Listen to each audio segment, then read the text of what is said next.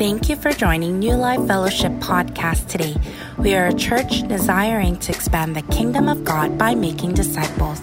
We pray that this message inspires you, build your faith, and hope that it will give you perspective to see that our God is moving in your life. Hope you enjoyed the message. Well, hey, good morning, New Life Fellowship. It is so good to be with you this morning. Uh, happy Sunday. Uh, if you're new here, uh, my name is Eric. I'm one of the pastors here on staff and just have the privilege of bringing you God's word today. Uh, well, we're moving on in our series uh, called Short Stories by Jesus, and we're entering into our second week. And we're going to be talking about these two stories that Jesus told one about a builder and a second one about a king. Uh, and, um, you know, I, I just want to say one thing about last week's sermon. If you were here last week, you know, I talked specifically about racial compassion and about having compassion for our black brothers and sisters. And that conversation will continue on. Um, one of the reasons why I did not do a specific sermon series on what's happening in our nation is because I didn't want to limit our topic and our speaking about it to a specialized sermon series. I wanted it to be something we talk about always uh, throughout. Um, and as long as the Bible is critiquing or commenting on it, uh, I would love to talk about those issues. Uh, and so, you know, just as a means of having conversation, I thought it'd be best to just make it a natural part of our conversation. And so today, uh, you know, we won't be touching upon it specifically, but just know that we are continuing that conversation. Uh, in fact, this coming up Wednesday, I have a meeting with uh, several other Asian American pastors in the Washington State area and where we're going to be talking about how uh, churches such as ourselves, Asian American churches, although there are different ethnicities here, we're primarily consisted of Asian Americans, uh, how we can be a light and salt, how we can be compassionate uh, towards our city and towards our black community. Um, and so uh, you know, if you have your Bibles, would you go ahead and open up with me uh, to Luke chapter 14? Uh, we're going to be looking between the verses of 24 uh, to 35. Uh, oh, excuse me, sorry, 25 to 35. And um, this is the story again of the king and the builder. And um, let me go ahead and read this for us. I'll say, This is the word of the Lord. If you could respond with thanks be to God. This time, would you all rise as we read God's word uh, together? Now, great crowds accompanied him, and he turned and said to them, If anyone comes to me and does not hate his own father and mother and wife and children and brothers and sisters, yes, and even his own life, he cannot be my disciple. Uh, whoever does not bear his own cross and come after me cannot be my disciple. For which of you desiring to build a tower does not first sit down and count the cost, whether he has enough to complete it? Otherwise, when he has laid a foundation and is not able to finish, all who see it begin to mock him, saying, This man began to build and was not able to finish. Or what king going out to encounter another king in war will not sit down first and deliberate whether he is able with 10,000 to meet him, who comes against him with 20,000? And if not, while the other is yet a great way off, he sent a delegation and asked for terms of peace. So therefore, any one of you who does not renounce all that he has cannot be my disciple. Salt is good, but if salt has lost its taste, how shall its saltiness be restored? It is of no use either for the soil or for the manure pile. It is thrown away. He who has ears to hear, let him hear. Uh, this is the word of the Lord. Thanks be to God. Uh, let's go ahead and pray. Uh, Lord Father, we thank you, God, for this passage, for this scripture, for this short story. Lord, it gives us so much insight. There's so much for us to ponder on. And yet, Lord, it is so simple and clear at the same time. So, Holy Spirit, we ask for your help that you would make this truth alive in our hearts today, that you'd really help us to di- digest and to really make this truth known in our hearts. We thank you, and in Jesus' name we pray. Amen. Amen. Well, as we normally do, we have three points. Uh, the first point is this counting the cost counting the cost. Uh, our second point is the cost of not counting, the cost of not counting. Uh, and then our third point is counting his cost, counting his cost. So counting the cost, the cost of not counting, and then counting his cost. All right. So let's jump into uh, a brief introduction before we go into our first point. Uh, you know, when I was in seminary, I remember I used to hang out with sort of this multi-ethnic, multi-racial group uh, at Fuller Theological Seminary, and I remember us gathering together and having game nights and dinner nights. And on this one particular day, a few of the girls in the group uh, decided to invite us over to have like a game night, a dinner night, etc. And so we all went over, and it was just such a beautiful picture of uh, this multi-ethnic, multi-racial group of friends, seminarians, getting together, playing, having fun, and just really. Um, you know, uh, just fellowshipping with one another. Uh, and I remember during one of the conversations as a group, um, you know, mind you, now there, there was just a host of different races and ethnicities, and and um, you know, during the conversation, one of uh, the guys asked, "Hey, who's your favorite singer? Like, who's your favorite artist?" Uh, and so everyone went in a circle. We all kind of took our turn, and we started talking about who our favorite singer was. However, hey, uh, for me at that time, uh, my favorite singer, I'll be honest, okay, don't judge me. Uh, my favorite singer was Justin Bieber.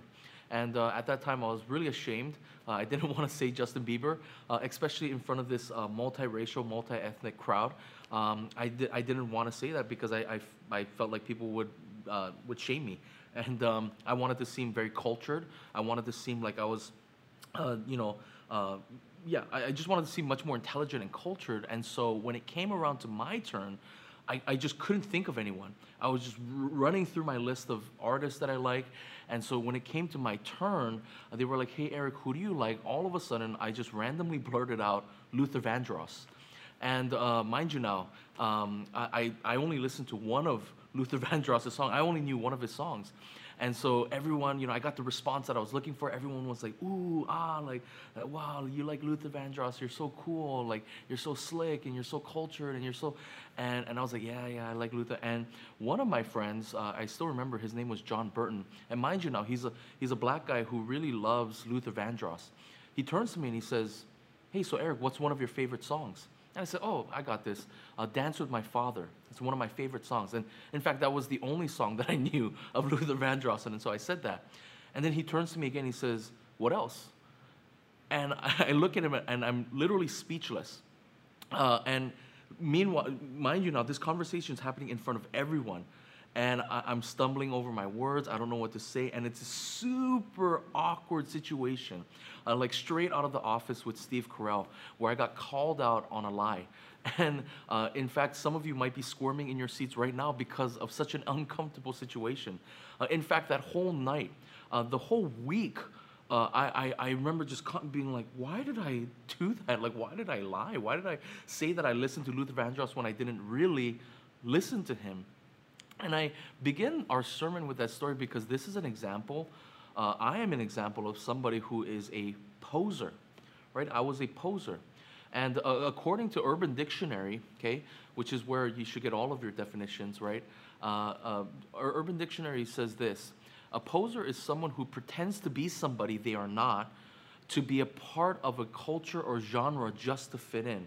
So it's basically a lie. You're pretending to be somebody you're not. Now, now let me ask you this. Why would someone want to fit in by pretending? Why would someone choose to be a poser? Right, and here's the answer. It's because they want to receive the benefits of being a part of that thing without actually loving that thing. You see that? Because loving something actually costs you something. Loving something actually costs you something. And so, whereas you just want the benefits of being identified with that thing, you don't actually want to sacrifice and actually have a cost of actually loving that thing. And I'm talking about this because I believe this is exactly what Jesus is asking us to do throughout this parable. He's asking you, are you a poser? Are you just a Christian by name? Are you posing? And I know this sounds so cheesy, but really, again, are you a poser? Are you merely posing as a Christian? Or do you really love Jesus?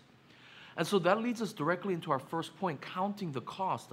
I want to start this point today by referencing verse 25, okay? This is a very important verse, although it doesn't seem like it's telling us a lot. It actually tells us a, a tremendous amount. Okay, look at verse 25. Jesus says this uh, Now great crowds accompanied him, and he turned and said to them, Let's stop there, okay? Up until this point in the Gospel of Luke, Jesus has become a YouTube sensation. He's become a rock star overnight. And the reason why is because Jesus has done so many miracles. He's healed hundreds, if not thousands of people. He's casted out demons. He's healed lepers. He's healed a paralytic. He's healed a man with a withered hand. He's even go, gone so far as to raise a boy back from the dead. He gives him life once again. In addition, he's been doing crazy acts of um, uh, miraculous power. He's calmed the storm. He's multiplied five bread and two fish in order to feed over 5,000 people. Moreover, he's been preaching the socks off of people. I mean, he's blowing people away with his sermons. I mean, people have not heard sermons like this before. I mean, imagine going to a church now where the pastor can heal you. And then he preaches a convicting message, an entertaining, convicting message. And then after the sermon is over, he feeds you by multiplying bread. Would you not want to go to that church? Would not that church grow like crazy?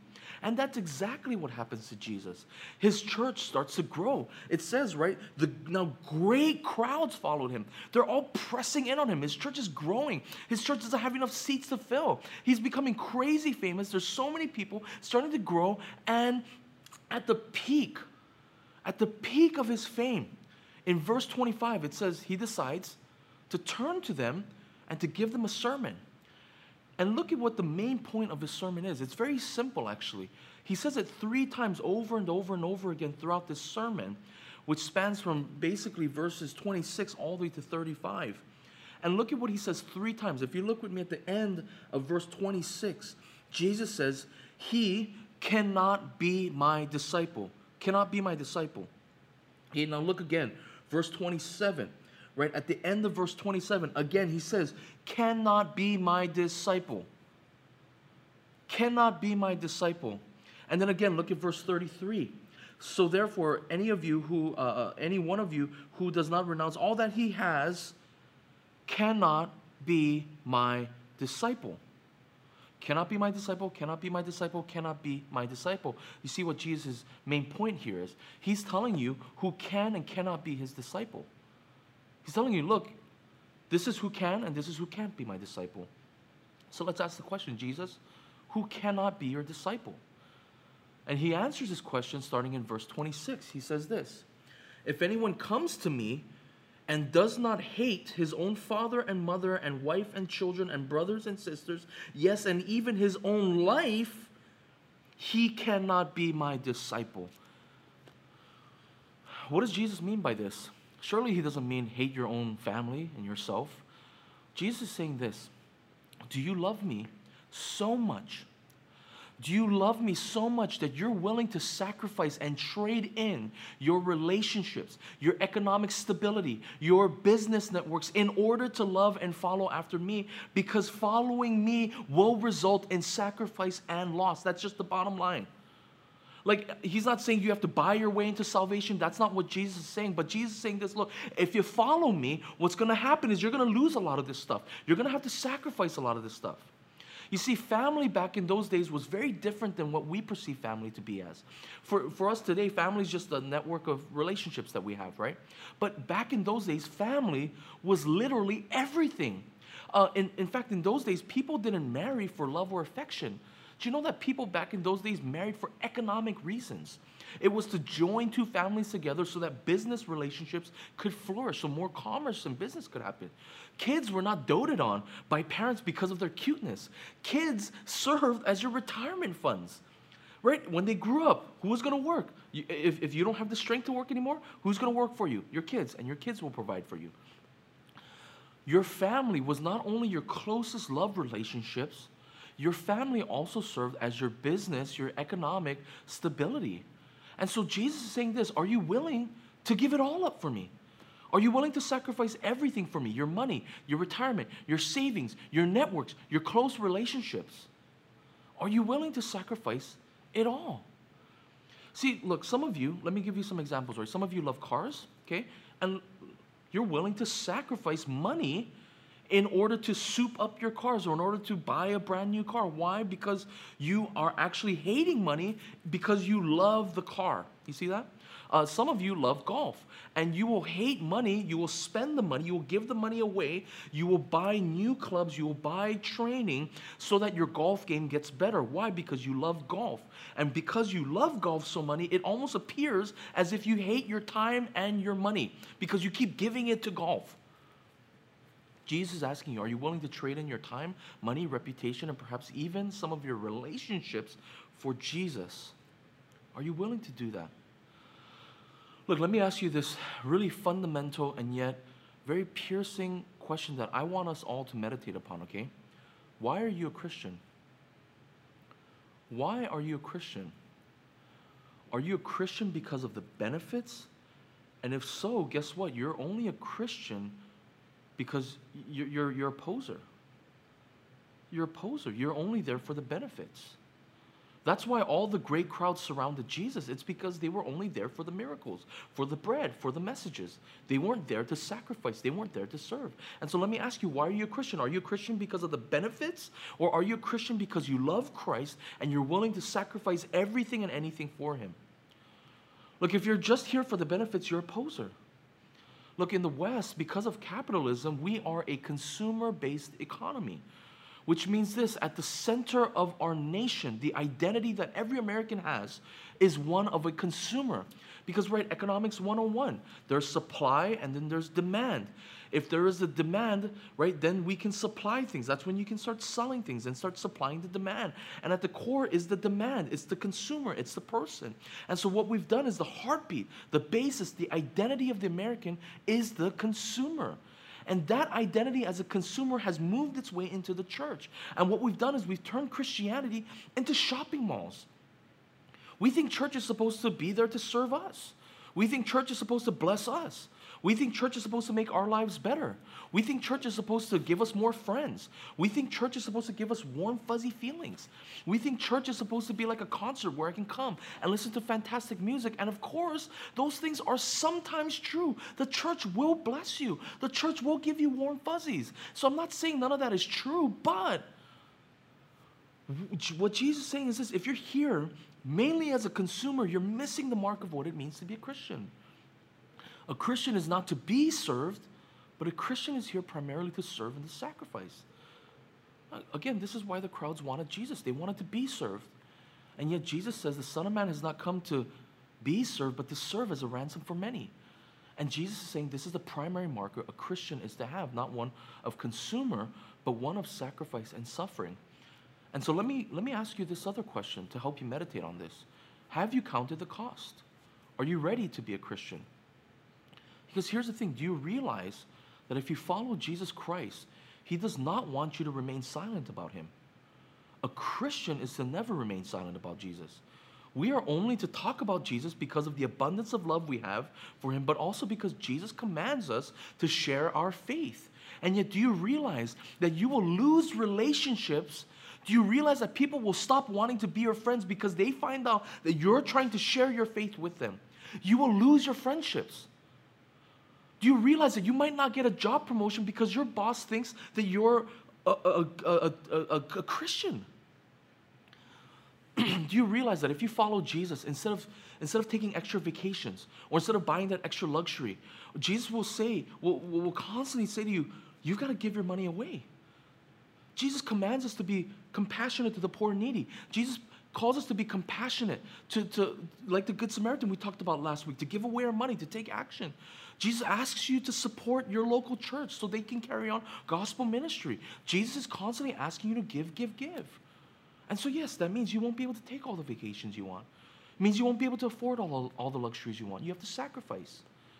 Do you realize that if you follow Jesus, you will have to defend and support issues that are not very popular in our society and that we don't think are appropriate? For example, let's just come right on and say it abortion. I believe as Christians, we are to defend the vulnerable and the weak. And who is weaker than a baby that can't speak up for itself? But the world will hate you because you care about life in the womb. Do you realize that if you follow Jesus, you're com- commanded to work for compassion and justice, and yet people will hate you for having compassion? I don't, I, look, I'm not saying this to garner any sympathy, but really, no sympathy at all. But last week, as many of you know, I spoke up about the black community, how we, we should have compassion for our black brothers and sisters. And guess what? We received a tremendous amount of feedback, both positive and both negative. And what I think is fascinating is if you go back and listen to that sermon, all I talked about was compassion. And yet there are people who hate you for being compassionate. People were upset. I'll say this too. Look, the Bible tells us to have compassion upon everyone, including the police. Did you know that? And yet people will hate me now for saying that.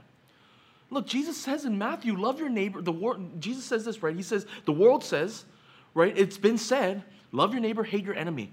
But then Jesus says, look, I tell you something different. Love your enemy. Look, even though you hate cops right now, you're called to love them and have compassion for them. And, and guess what? People will hate you for doing that. Because the world tells you, well, if you have compassion for one side, you can't have compassion for the other side. Look, the, the world will, will, will, hate you for all sorts of things. Do you realize if you follow Jesus, Jesus asks you to pray and to read his word and to do it a lot, not just a little. And yet, even though we have three prayer services every week, guess how many people actually come out? In totality, we have probably around 25 to 30 that come out across three services. Why? Because people don't want to pray. Do you realize that Jesus asks you to do the right thing when everyone else is doing evil? When all your coworkers are getting drunk and smoking weed, Jesus says in Ephesians to remain sober. He says, look, instead of being drunk off of wine, he says, be filled with the Holy Spirit. It costs to be a disciple. And I'm asking you, count the cost, friends. Do you still want to be a disciple? Do you still want to be a follower of Christ? Look, let me put everything I'm saying back together again. Jesus is saying this. Jesus is telling us that if you can't make the sacrifices necessary to be my disciple, don't be my disciple. Don't call yourself a disciple. These are very, very harsh words. Look, I, love golf, right? And I'll sometimes try to convince other people to play golf. And for example, in our in our community group, uh, there are a few guys in our community group that play golf, and there are some guys that don't. And every now and again, the guys who play golf will try to convince the guys that don't play golf to play golf. And we'll talk about golf. We'll talk about how awesome it is. And yet, inevitably, the conversation always comes down to this one phrase: "Yeah, but golf is so time-consuming and expensive." And those of us who golf will say, "Yeah, it is." But it's worth it. We counted the cost. And, and, and at the end of that conversation, sometimes people are like, well, I'm not, I'm not able to sacrifice that amount of time and resources for golf, so I reject being a golfer. I reject it. They don't think it's worth their time, they don't think it's worth their effort, and that's fine. And that's all Jesus is saying in this parable. He's saying, look, count the cost.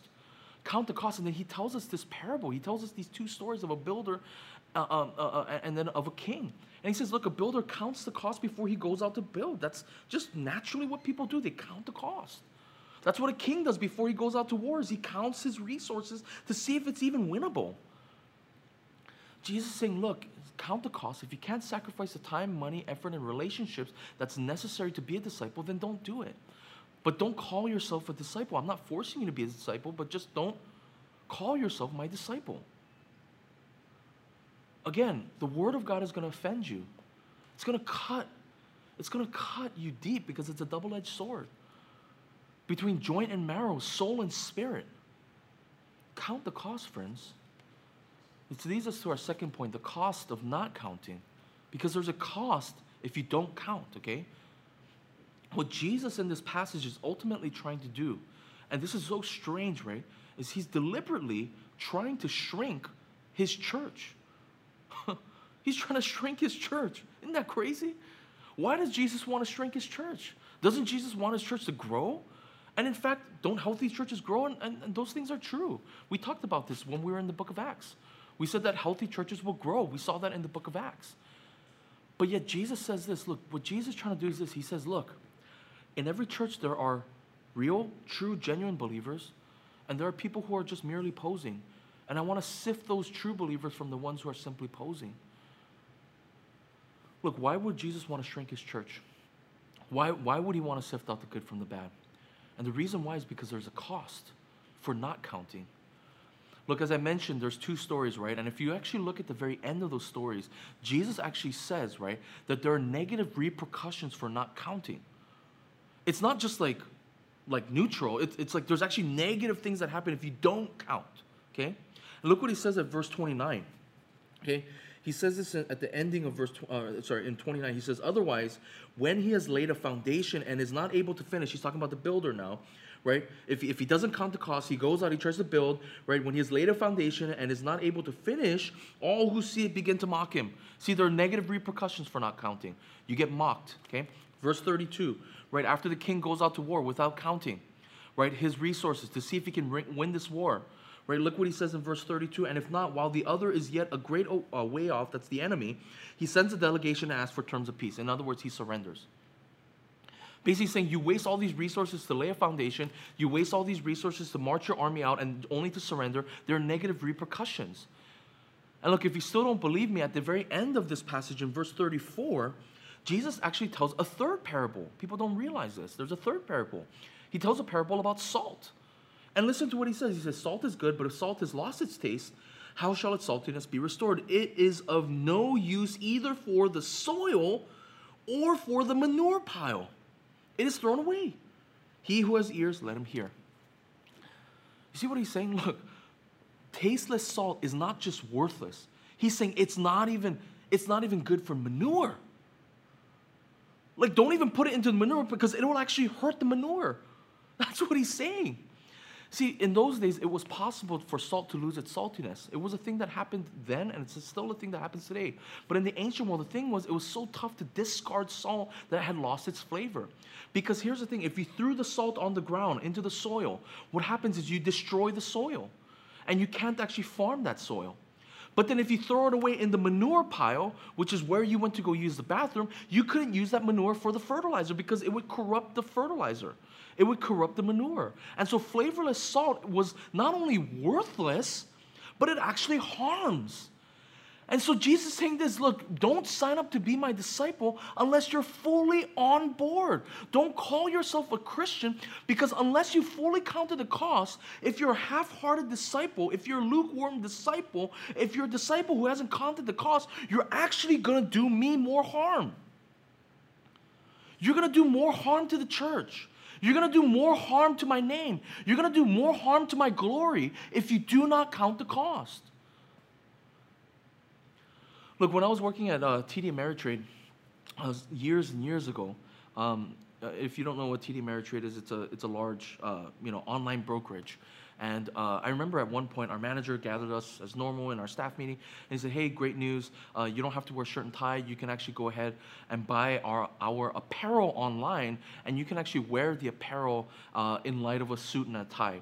Uh, you know, especially on Fridays when it's, you know, casual Fridays. And so, you know, we're pretty um, excited about that, not to wear shirt and tie on Fridays. But then he said this he said, If you buy the apparel, okay, and you decide to wear it you know, around on the streets. And even though you're not on the clock, he said, you have to be very mindful of how you act and behave. Because when you're wearing that TD Ameritrade sign, you're actually representing our entire company. And so if you do something unethical, if you do something immoral, people will not only look to you, but they will look to our, our, our entire company and you'll actually tarnish our entire name. And Jesus saying this Look, if you wear the name Christian, you don't count the cost, you wear the name Christian. If you wear the name disciple and you act immorally, you act unethically, you don't preach the gospel, what you're doing is you're actually causing more harm to the name of Jesus by calling yourself a Christian and, and by not counting the cost. You're actually shaming the name of Jesus. I, I know it's this is hard, this is hard words, but I'm just a messenger, friends. Go back and read the passage for yourself. This is exactly what Jesus is saying. I'm just telling you what our Lord and Savior is saying here. Look, is your life changed or marked by Christianity? Are you generous like a Christian should be generous? Are you preaching the gospel like a Christian should be preaching the gospel? Unashamed of the gospel? Are you compassionate like a Christian should be compassionate? Are you praying like a Christian should be praying? Are you reading the word like a Christian should be reading the word? Because if you're not, Jesus is saying maybe don't call yourself a Christian because you're going to hurt my name even more. Look, I think what's happened in America is we wear the logo Christian, we wear the logo Jesus follower, we wear this logo, and we act however we want. We don't count the cost. And this is why people have lost trust in Jesus. If, if you talk to non Christians, a majority of the time, what they point back to is not the fact that they, don't, they can't mentally ascend. Yes, of course, there are things that they can't mentally ascend to. But more often than not, they say, look at the church. Look at how Christians act. We've been tarnishing the name of Jesus because we're not willing to make the sacrifices, but we're willing to call ourselves Christians. Again, last week I said, God is going to offend you. The Word of God is going to offend you. But hear me now. Meditate on this question. Meditate on this. Are you willing to make the sacrifices necessary to call yourself a Christian? Are you willing to pay the cost? And again, this cost is not for salvation. I'm not saying you have to do these things to be saved, but I'm saying just like any other love relationship, your marriage, your kids, it always requires sacrifice. And are you willing to pay that in order to follow Jesus? This leads us to our third point counting his costs. Here's what ultimately this passage boils down to. Here's the question that you should be asking yourself, okay? It ultimately boils down to this Do you love Jesus? Do you love Jesus? Because if you love Jesus, you can sacrifice for him. You can sacrifice anything for him. If your heart longs for Jesus, if your heart beats for Jesus, if your heart just desires the beauty and the majesty of Jesus, you can sacrifice anything for him. Because you, here's the thing you can sacrifice for anything that you love. You know, many of you right now uh, watching or listening to this, you know, you're single and you want to get married. And here's the thing for a lot of you, you want to get married not because of the person. For example, you might not even be dating anyone, but you look at this concept of marriage and you long for it. And the reason why you long for this concept of marriage is maybe for a few reasons. Maybe you're lonely. You're lonely and you just want somebody to fill up your life. Or maybe for you, it's not lonely, but it's, it's somebody, you want somebody to be able to call you beautiful. You want that affirmation. And so you don't care who it is, but as long as it's somebody that you're, you're able to get along with, you want somebody to call you beautiful. Or let's be real, men, right? Your lust is getting to you. And some of you want to get married so that you can have sexual intimacy with somebody else. And here's the thing don't get married for any of those reasons. And of course, you already know this. If you get married because of the benefits of marriage, You'll build your marriage on the benefits of marriage versus the love that you have for that other person. And so when times get difficult, you will abandon that marriage, or you will abandon it emotionally, or you'll abandon it in different ways. Because you ultimately got into that marriage not to sacrifice, but you got into that marriage because you thought it would benefit you. This is why in marriage vows, right, it says this to have and to hold from this day forward, for better or for worse, for richer or for poorer, in sickness and in health, to love and to cherish till death do us part. Those vows you make are there because what, what we're saying is love requires sacrifice. It's not about the benefits. Come on, marriage is so hard. Come on. Right? Can I can I get an amen? If you believe that, put the amen in the chat box. Right? And then on top of your marriage, add the kids. And the sacrifices that marriage and family bring are tremendous. And what happens is, is, is, if you start going into marriage because you want the benefits, you won't make it. You're gonna get upset at your wife. You're gonna get upset at your husband. Why? Because they're not fulfilling what you wanted, the benefits that you thought you would have. Look, single people, I'm telling you a little dirty secret, okay? Married people wish they were single again. Uh, look, I just said that. Married people wish they were single again.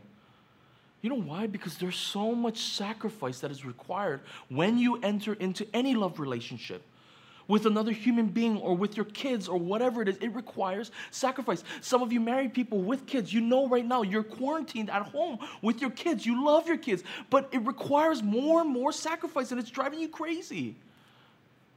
Love relationships require sacrifice. And look, the only way you'll say yes to a sacrificial relationship with Jesus is if you love him. Not for what he does for you, not because Jesus can offer you warm fuzzies, because Jesus can offer you hope or anything else except for this simple fact because you love Jesus. You'll be able to count the cost and say, Yeah, of course I'll pay it. I'll pay it. Why? Because I get Jesus himself. I get Jesus Himself. That's why I'm able to pay this cost. Many of you had kids and you love your kids and you sacrifice your kids. And yes, it's hard to sacrifice for your, your, for your kids, but you do it. Why? Because you love your kids. You, you couldn't imagine a world without your kids. You dote and you love on your kids. Why? And you sacrifice. Why? Because you love them. And here's the thing if you love Jesus, you will be able to sacrifice anything and everything for Him. And look at this look, Jesus is so easy to love. Jesus sacrificed for you first. See, Jesus never asks us to do something that he himself has never done first. So when Jesus says, Count the cost, Jesus is saying to himself, I counted the cost. When, when you were in your sin, when you were in your death, when you were in the, the midst of sin, I counted the cost and I decided to pay for it. See, Jesus Christ denied his family, he denied everything he had. He was in an eternal relationship with the Father. And the Father turned his face away from the Son. Why? Because God had to pour out his wrath upon the Son. Because when Jesus Christ died on a cross, he was dying for your sins. What people don't understand is this that God is a God of justice. This is why God couldn't simply forgive us magically. God had to punish somebody for the sins of the world. He had to punish, there had to be retribution. And so, in order to, to satisfy his justice, he had to pour out his wrath upon a perfect, holy person who was fully God and fully man. And that person, his name, the only name, was Jesus Christ. And so Jesus Christ took our punishment for us. He denied his family, he denied everything. He denied his wealth. He had riches in heaven, and yet he abandoned them to live as a homeless person. He says that foxes have holes, birds have nests, and yet the Son of Man doesn't have a place to lay his head. Why? Because he abandoned his wealth for you. Jesus was beaten and persecuted. The very people he was dying for persecuted him. His own creation persecuted him, killed him, and destroyed him. Jesus sacrificed everything. He counted the cost. He looked at you and he said, I love you. I love you, and I'm willing to pay it all for you. I counted the cost. I know what it's going to cost me, and I'm willing to pay it. Why? Because I love you. This is why we can have eternal life with the Father, because Jesus loved us and He counted the cost and He paid it all for us. He denied everything so He could have us. How could we not want to spend an eternity with Jesus? How could we not love Jesus? How could we not fall in love with the Savior? How could you not be head over heels with a lover who would give everything up for you and for you alone? Look, even till this day, even though you live a selfish, unsacrificial life, even though you live a consumer oriented life, Jesus says, I still forgive you. I still wash you clean. And today you can count the cost once again. Look, even though you abandoned me, even though you uh, uh, uh, were a consumer only, even though you were selfish, it's okay. I forgive you. You can come and follow me once again. And today he stands at the door of your heart and he knocks. He continuously knocks. Come and follow me. Come and follow me. Yes, count the cost, but know that you can follow me because I wash you clean once again. And look, if you're not a Christian here today, I want to invite you to begin counting the cost. Look, Christianity, look, I know you've been hurt by many Christians. I know that so many Christians have been just have belittled you, have shown you not the grace and compassion of Jesus Christ. And for that, I truly am sorry. But you see here today the Lord and Savior that we worship. He is a gracious and compassionate and loving Jesus. He's a loving Savior, He's a loving Lord. And he does deserve all praise. He does deserve our devotion. And if you have counted the cost and you want to begin following Jesus, please click on that live prayer button. We would love to begin walking with you. And even if you just need some time to process and to begin counting the costs with someone else, a pastor would love to begin that journey with you. If you need help with counting the costs, if you need help with learning more about Jesus, we would love to do that with you. And so please go ahead and click that live prayer button, friend, because we know that Jesus stands at the door of your heart and he's knocking right now. And this is why in your heart you feel, you feel this compulsion to give your life to Christ because the Holy Spirit are making these truths, the Holy Spirit is making this truth alive in your hearts today. And so would you respond, friend? Would you respond to what the Spirit is doing in your heart today? Click that live prayer button so we can begin this journey with you. Let's pray.